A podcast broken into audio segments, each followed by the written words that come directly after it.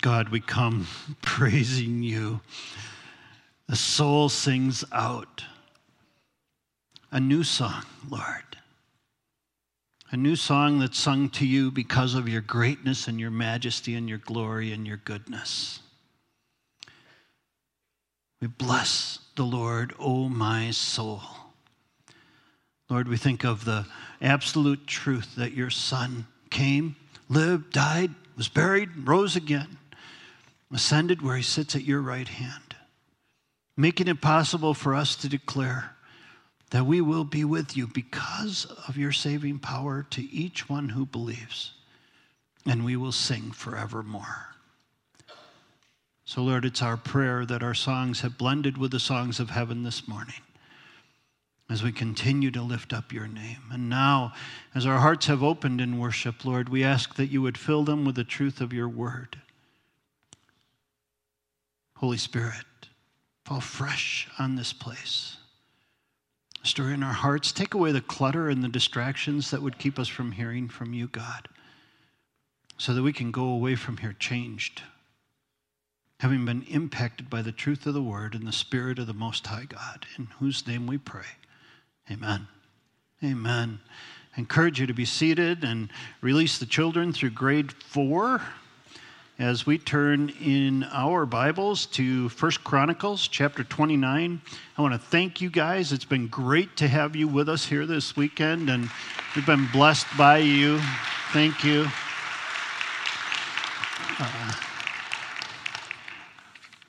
Some of them will be leading the worship at the National Day of Prayer next week, Thursday. So if you wanted to come and hear them again, you could do that. So, uh, just a couple of things before we get going. I want to also offer my word of affirmation for the various things that were announced this morning. I think one of the things that we're really careful here about is who are we partnering with, supporting, and, and bringing to you. And Joy Ministries is one of those that reaches into, into those which which are incarcerated, and the recidivism rate is next to nothing for them. And so it's really incredible the impact that they're having.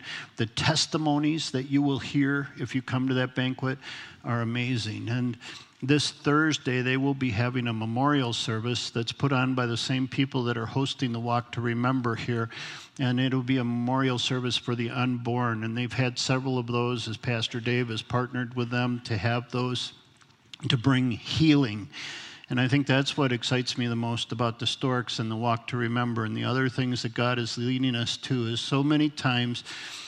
Um, and when the Storks first came, and I was telling Joe this, the, the thing that impacted me is one of the things he said was that we want to be known what, for what we're for, not for what we're against. And the world loves to push us into a place where we talk about what we're against. And and we're for people coming to know the love of Jesus and the healing touch of Jesus in their life. He came to seek and save that which was lost. When he saw the crowd, he had compassion on them because they were harassed and helpless. And he sees that and he longs to bring his healing touch. And, and that comes through us. And so, this Walk to Remember next Saturday is an opportunity for that. As I've talked with Donna, who's the head of that, of that um, particular day, she said that the majority of people who come are in their 40s, 50s, and 60s. They've been carrying this burden for that many years, believing that there's no place to come and experience healing for that. So, this is the first one there's ever been.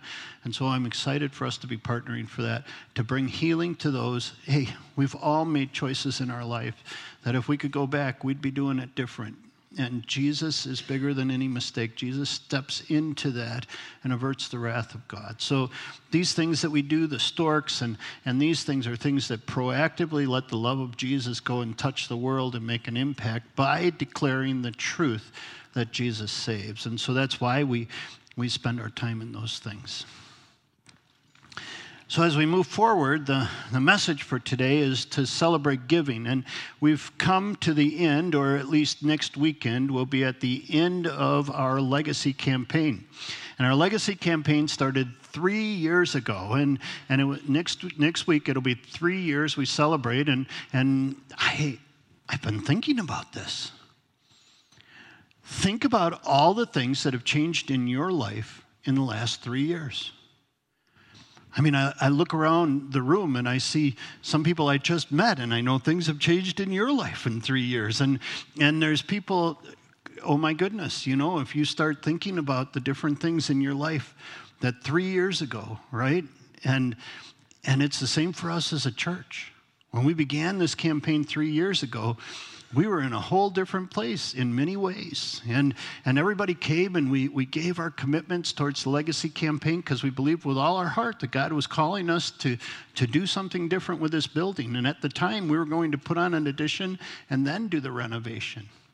And, and in the three years since that time, we determined it would be best to do the renovation first, and phase two is the addition. And so that, you know, that changed. And then all sorts of things changed along the way.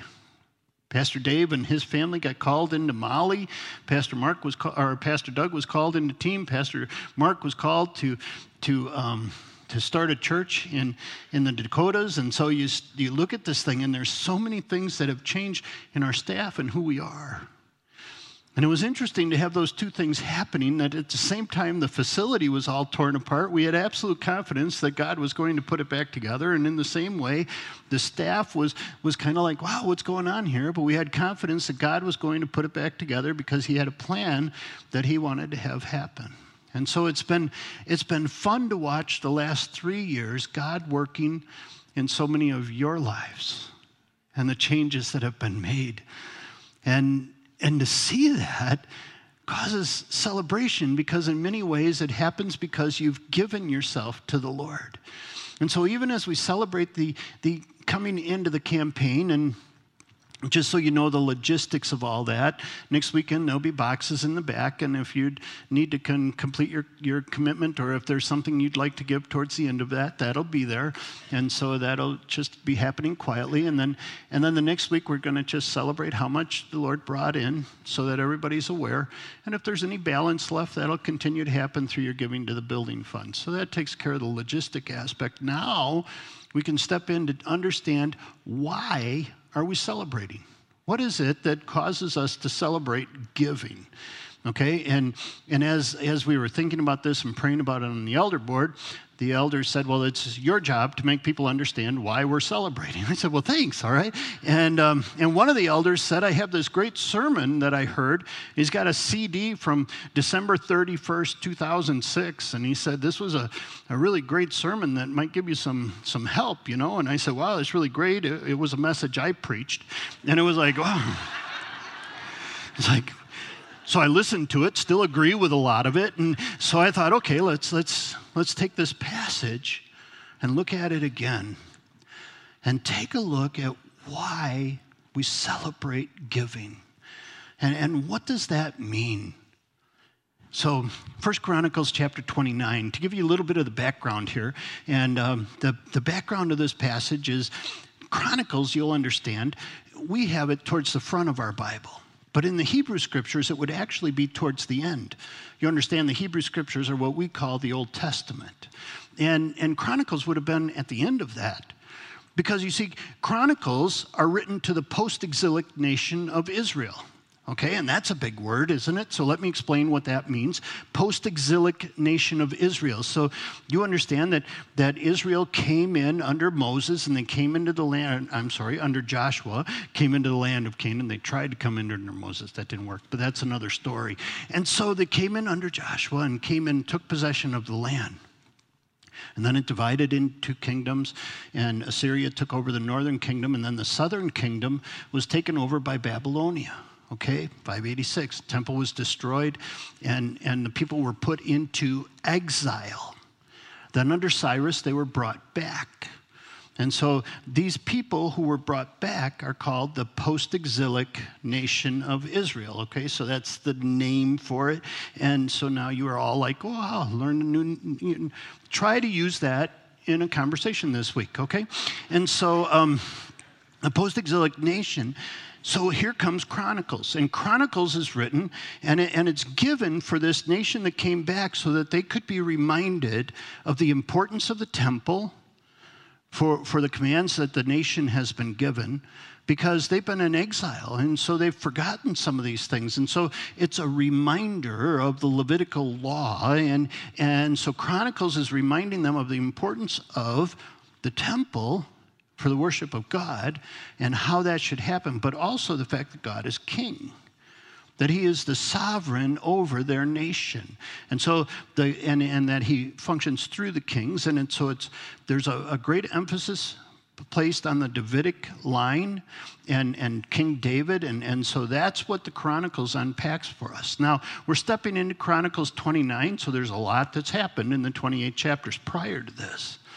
And what's happened is David has come and he's, he's put the ark in Jerusalem and he's set up the city, that he's built a city and he's prepared it so that he could build a temple to God. And he's gotten really excited about this possibility of building a temple for God. And God comes to him, gives him all the plans for the temple, and then says, You're not going to be the one to build it.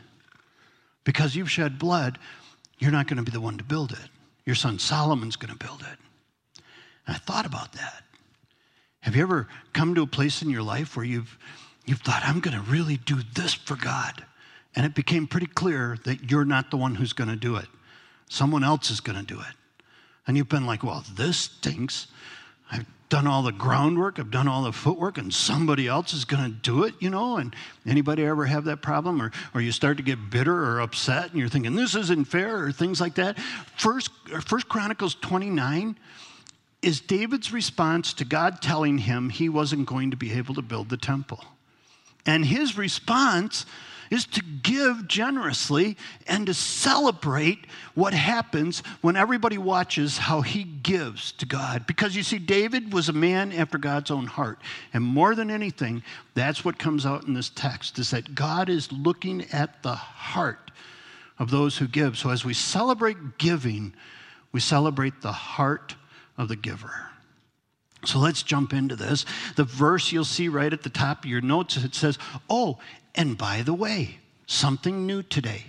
Perhaps you have your smartphone and you use the YouVersion app on your phone. If you look under the events tab, we're there. And so the outline for today is there. If you listen at home or online, you can go to the YouVersion app and you can follow the whole outline along there. If you'd like to look on your Facebook page, I will think that you are following the notes. Okay? So you're in good shape. All right. We're looking at this first verse. The people rejoiced over the offerings, for they had given freely and wholeheartedly to the Lord, and King David was filled with joy. The message says that he was exuberant. So it's this idea that as David watched, it brought great joy. That, that generous giving to God causes celebration. That's our big idea for today that generous giving to God causes celebration. And we're going to take a look at the different ways that that becomes real. The first that you'll see is that generous giving is premeditated. Now, your notes say premediated because I don't spell well, okay? And when you ask God for humility, He finds all sorts of ways to, to honor that prayer. Okay, so premeditated, I tried to make premediated work. And in a way, you know, it, it could have been the point, but we're going to go with premeditated. Okay, so, so uh, generous giving is premeditated. We see that in the first five verses. First Chronicles 29. Then King David said to the whole assembly, My son Solomon, the one whom God has chosen, is young and inexperienced. The task is great, because this palatial structure is not for man, but for the Lord God. With all my resources, I've provided for the temple of my God gold for the gold work, silver for the silver, bronze for the bronze, iron for the iron, wood for the wood, as well as onyx for the settings, turquoise, stones of various colors and all kinds of fine stone and marble, all of these in large quantities.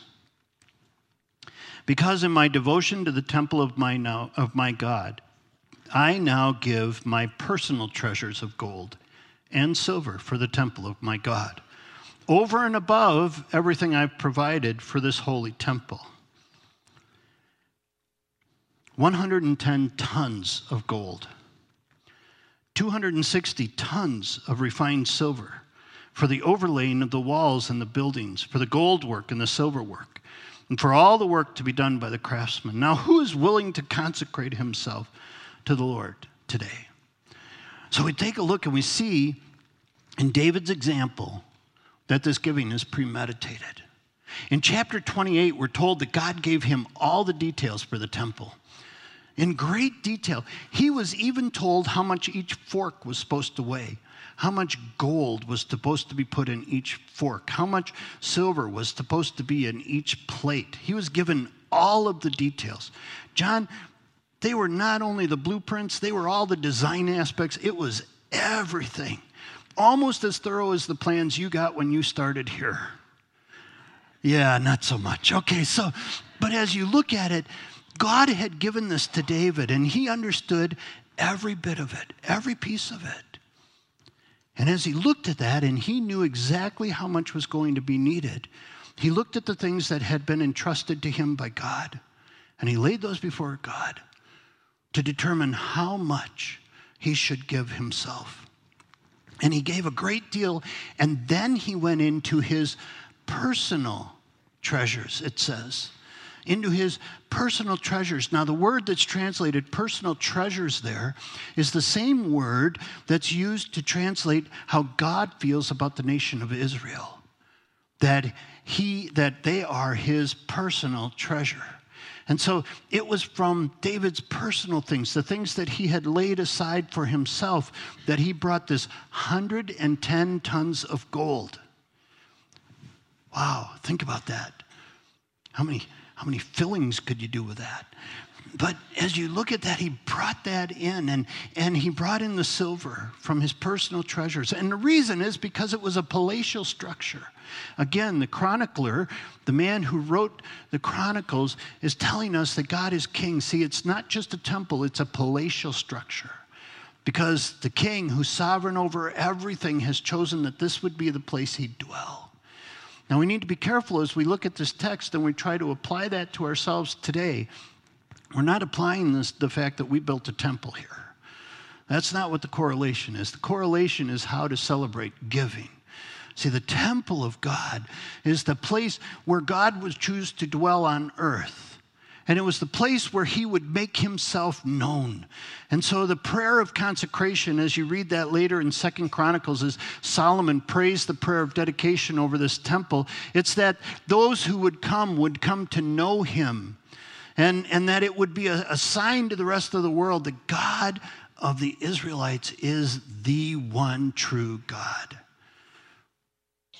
See, God doesn't choose to dwell in a building now, does He? He chooses to dwell in us.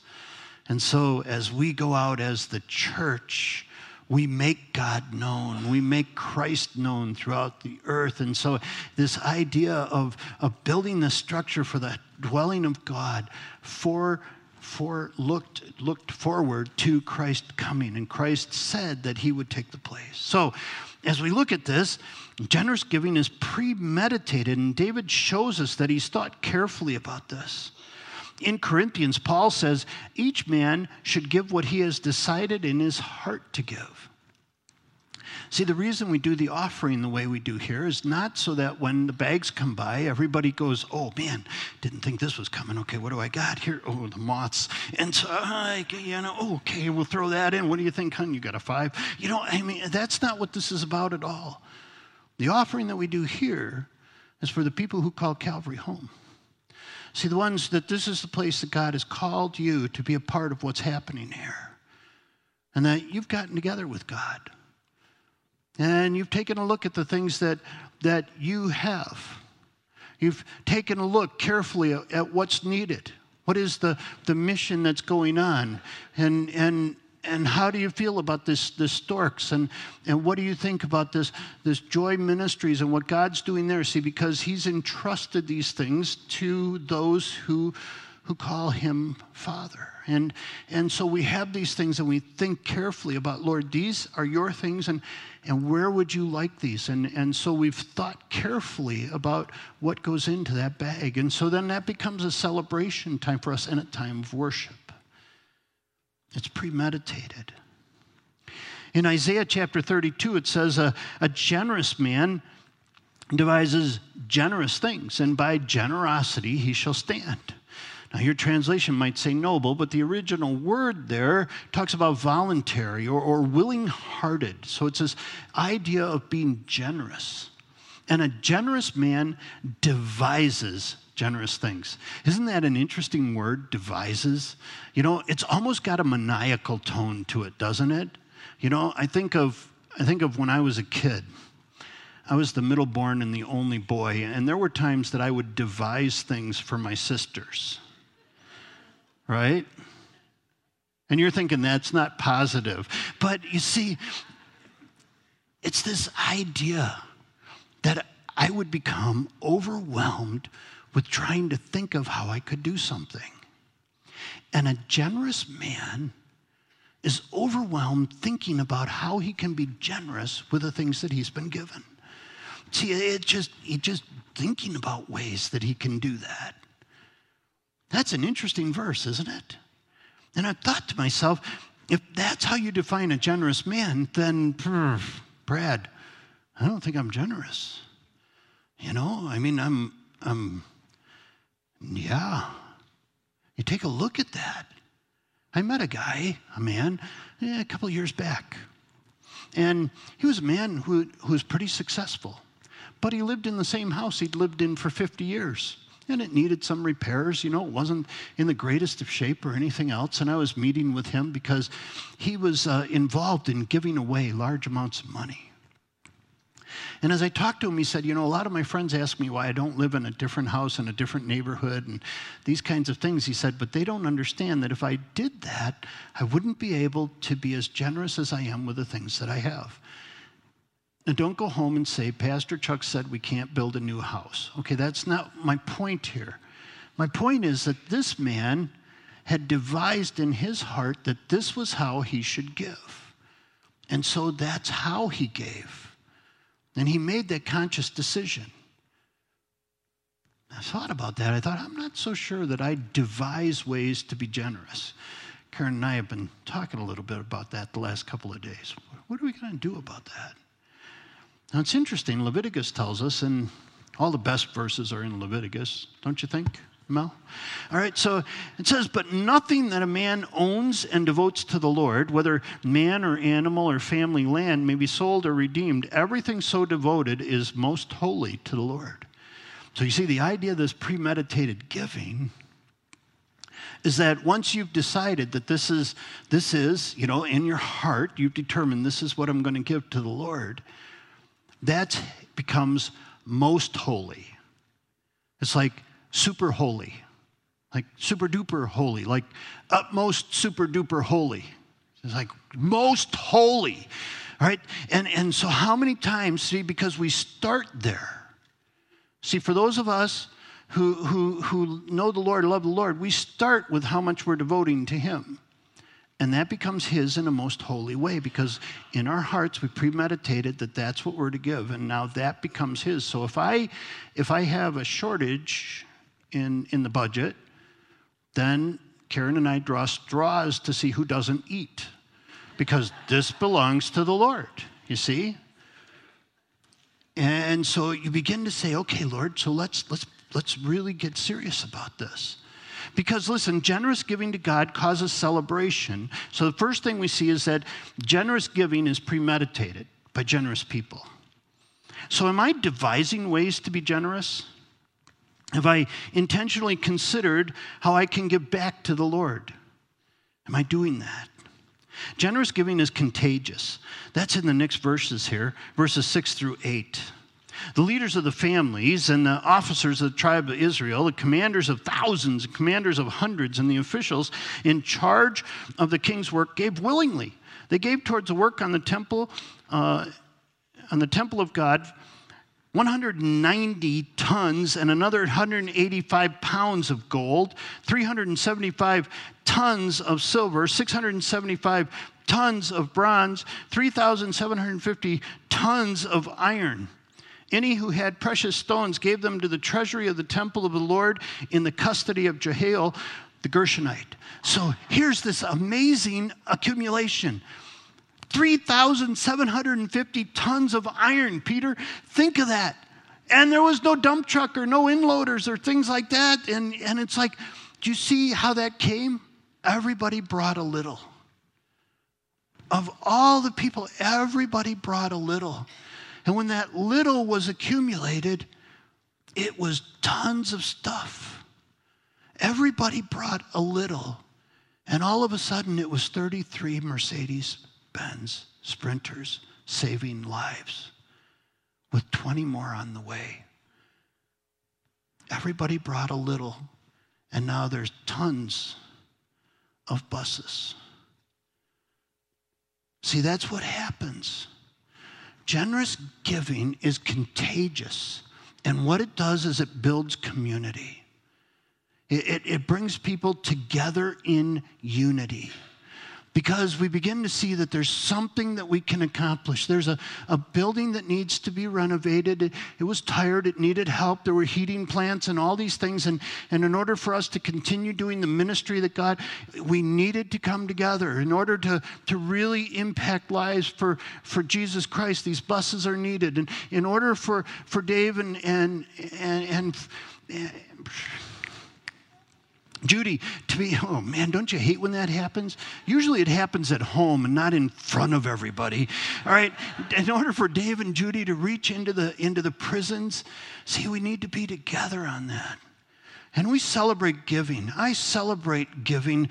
And I, I love the fact that together we've come and we've given, you know, three and a half million dollars towards the building project. But at the same time, $100,000 we've given in these past three years to help reach those in need in our community through the Benevolent Fund and through the Clothing Outreach Center.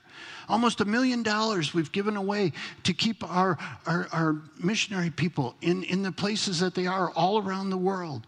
In addition to the amount we've given short term, in addition to the amount that we've been able to do to keep the facilities here. See, and we do that together. As we each bring the little that we've been given and put it together, and it becomes contagious. The story is told of a young man, Jackson Rogers, 10 years old, and he raised $43,000 for building a house for Habitat for Humanity. See, his pastor gave him 100 bucks and said, Do something good to help someone. So he was like, Man, I want to help a homeless person. So he was thinking about how he could do it, got together with his dad. After a couple of months, they came up with the idea that they'd write letters. So he bought the paper and he bought the, the stamps and things, and he sent out 200 letters asking for people to help raise money to build a house for Habitat for Humanity.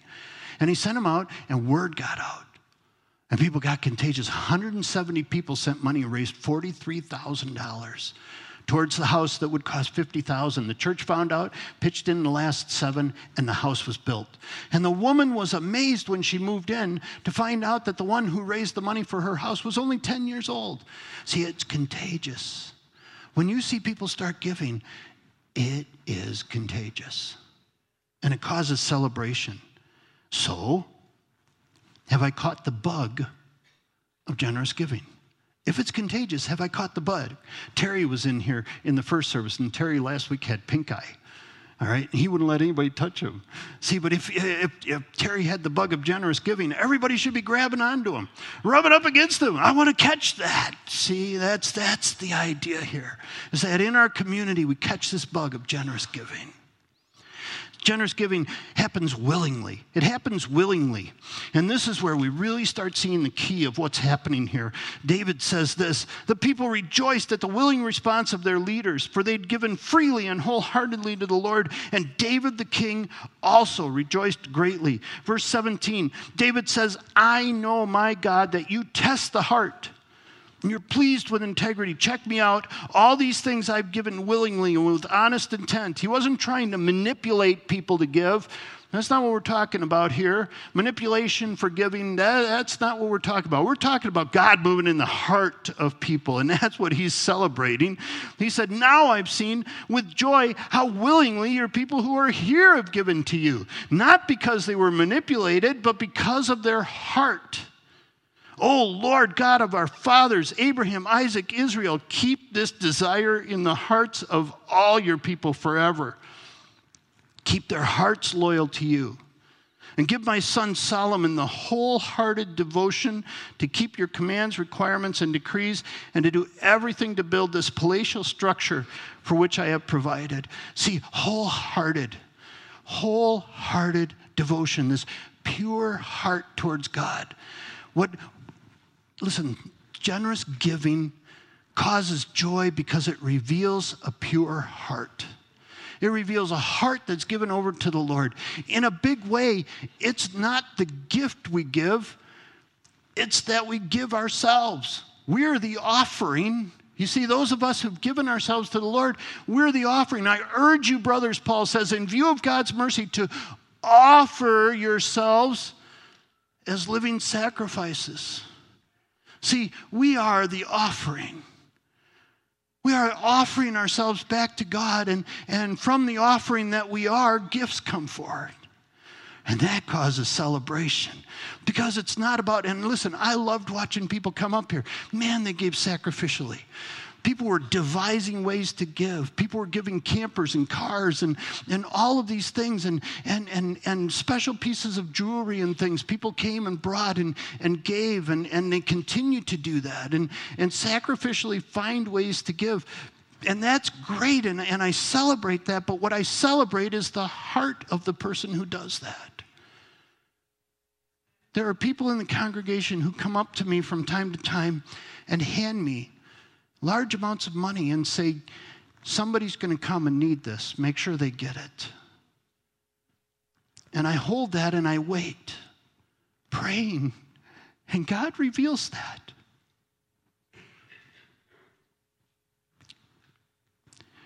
And time and time again, I have had the pleasure of watching God do something amazing as that just that amount is just what's needed at that time. There's one woman in particular who really doesn't even have enough to be doing that. But every year she gets this unexpected amount. And every year she gives it to me in $100 bills and asks me to give it away. And she needs it.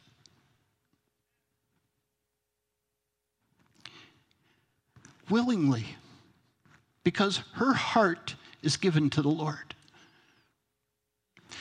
In 1 Corinthians chapter 8, I'm sorry, 2 Corinthians chapter 8, when Paul's talking about the church in Philippi and he's talking how they gave out of their extreme uh, poverty, he says, They did not do as we expected. This is 2 Corinthians 8 5. They didn't do what we expected. They gave themselves first to the Lord and then to us. See, it's this idea of, of giving your heart to God. We sang it, we all sang it together. This is my desire to honor you, Lord. With all my heart, I worship you. That's who we are. We give our heart to the Lord. And that heart then moves in a willing generosity. Is my heart a heart that gives willingly? Because generous giving causes great celebration. The next thing we see is that generous giving causes praise. There's a doxology that we see in our passage here. It starts at verse 10. David praised the Lord in the presence of the whole assembly, saying, Praise be to you, O Lord, God our Father, Israel. From everlasting to everlasting, yours, O Lord, is the greatness and the power and the glory and the majesty and the splendor. For everything in heaven on earth is yours. Yours, O Lord, is the kingdom. You are exalted as head over all. Wealth and honor come from you. You are the ruler of all things. In your hands are strength and power to exalt and give strength to all. Now, our God, we give you thanks and praise your glorious name. See, generous giving to God causes celebration and it causes praise. It just results in people praising God for what he has done. Paul talks about this again in that church to Philippi. He says, towards the end of chapter four, he says, I, you know, I rejoice greatly in the Lord that at last you've renewed your concern for me. Not that you haven't been concerned, but you didn't have a way to show it. He says this He says, Not that I am looking for a gift, but I am looking for what may be credited to your account. Oh, I love that. There's such beauty in that. See, this message is not about the fact that we need money. We all know that in order to continue to the, do the work we need to do, There's money that's needed. It's not about that. It's about what can be credited to our account. And listen, that, that, that doesn't mean we've got a bad motive. Jesus says, store up for yourself treasures in heaven. Store up for yourself treasures in heaven where moth and rust do not destroy and where thieves do not break in and steal. You see, we, we need to understand. Randy Alcorn uses that, that analogy that if you lived in Confederate America two days before the end of the Civil War and you knew you were going to lose, you'd do everything you could to get rid of Confederate currency and get Union currency, right? And all the stuff we have here is Confederate currency. See, we're, we're going somewhere else, and the currency is different. Gold is paving material up there. Right? So, what are we sending ahead? What's credited to our account? And so we rejoice, and it causes praise when we say, oh man, we've been able to, four out of five women that stepped foot on that bus. Man, you know how many lives get a chance to live? The potential of those lives and what will happen? Generous giving is worship. Generous giving is worship. 14. Who am I? Isn't that a great question? You know, that needs to be our attitude every time we come to God. God, who am I? Who am I that, that, that the Lord of all the earth? Who am I and who, who are my people that we should be able to give as generously as this? Everything comes from you. And we've given you only what comes from your hand. We are aliens and strangers in your sight as were our forefathers. Our days on earth are like a shadow without hope. O Lord our God, as for all this abundance we've provided for building you a temple for your holy name, it comes from your hand and it all belongs to you. Then David said to the whole assembly, Praise the Lord your God. So they all praised God, the God of their fathers, and bowed low and fell prostrate before the Lord and King. As we look at this, we see that generous giving is worship. The first thing it does is recognizes the source. Take a breath. Came from God. A beat of your heart came from God. Again, Deuteronomy. You may say to yourself, My power and the strength of my hands have produced this wealth for me, but do not forget, remember the Lord your God, for it is He who gives you the ability to produce wealth. Everything we have is God's. Everything in the world, it says in Psalms, the earth is the Lord's and everything in it, the world and all who live in it. It's pretty inclusive. Everything we have comes from God. And generous giving recognizes that because worship is ascribing worth to God. And so it's saying that we understand that everything we have comes from God. And here it is back. And it's a pleasure to do that out of a heart that's given over to Him. So, how do I see my giving as worship? How does it help me stay focused on God as the provider of everything? Because giving selflessly resembles God. See, we give generously because our Father is a generous giver. For God so loved the world that he gave his only Son. He gave eternal life. He gave us, and he continues to give. He gives grace beyond measure. He gives mercy. He gives compassion. All these things. Our God is a generous God. And so as we give selflessly, we best resemble him. So, what? What do we celebrate here? We celebrate the community that we have. You are a generous group of people. When I think of all the things Faith Christian School, Inspiration Ministries, uh, you know, Agape House, Joy, Joy Ministries, the Storks, and all of these things, these, all of these different places, the work here at Calvary, the missionaries that many of you support individually, the short-term uh, things that you do, the clothing outreach center, the sacrificial giving of your time. It's like we have a community here that is working and focused toward what God is doing.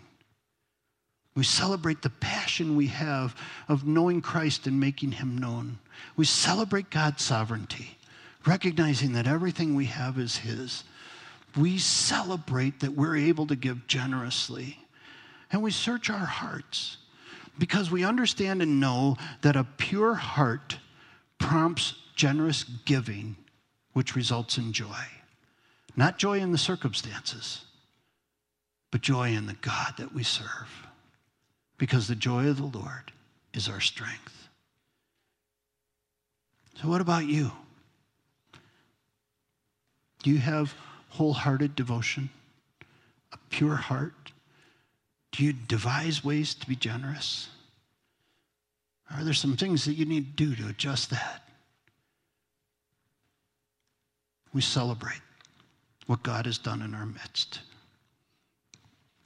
O Lord, God of our fathers, Abraham, Isaac, and Israel, keep this desire in the hearts of your people forever and keep your hearts loyal to you. Oh God, that's my prayer for us. Keep this desire in the hearts of, of your people here. Give us pure hearts, given over to you completely, wholeheartedly devoted to you. Help us devise ways of being generous, ways that we can give, Lord, so that we can celebrate and praise you when we see how you're able to work with the gifts that we give. I thank you for this legacy campaign. God, I thank you for the, the last three years and the way that you've sustained our ministry here. There's no way three years ago, as we looked forward, we could have anticipated that this is where we'd be, but it's where we are by your grace. And we celebrate it.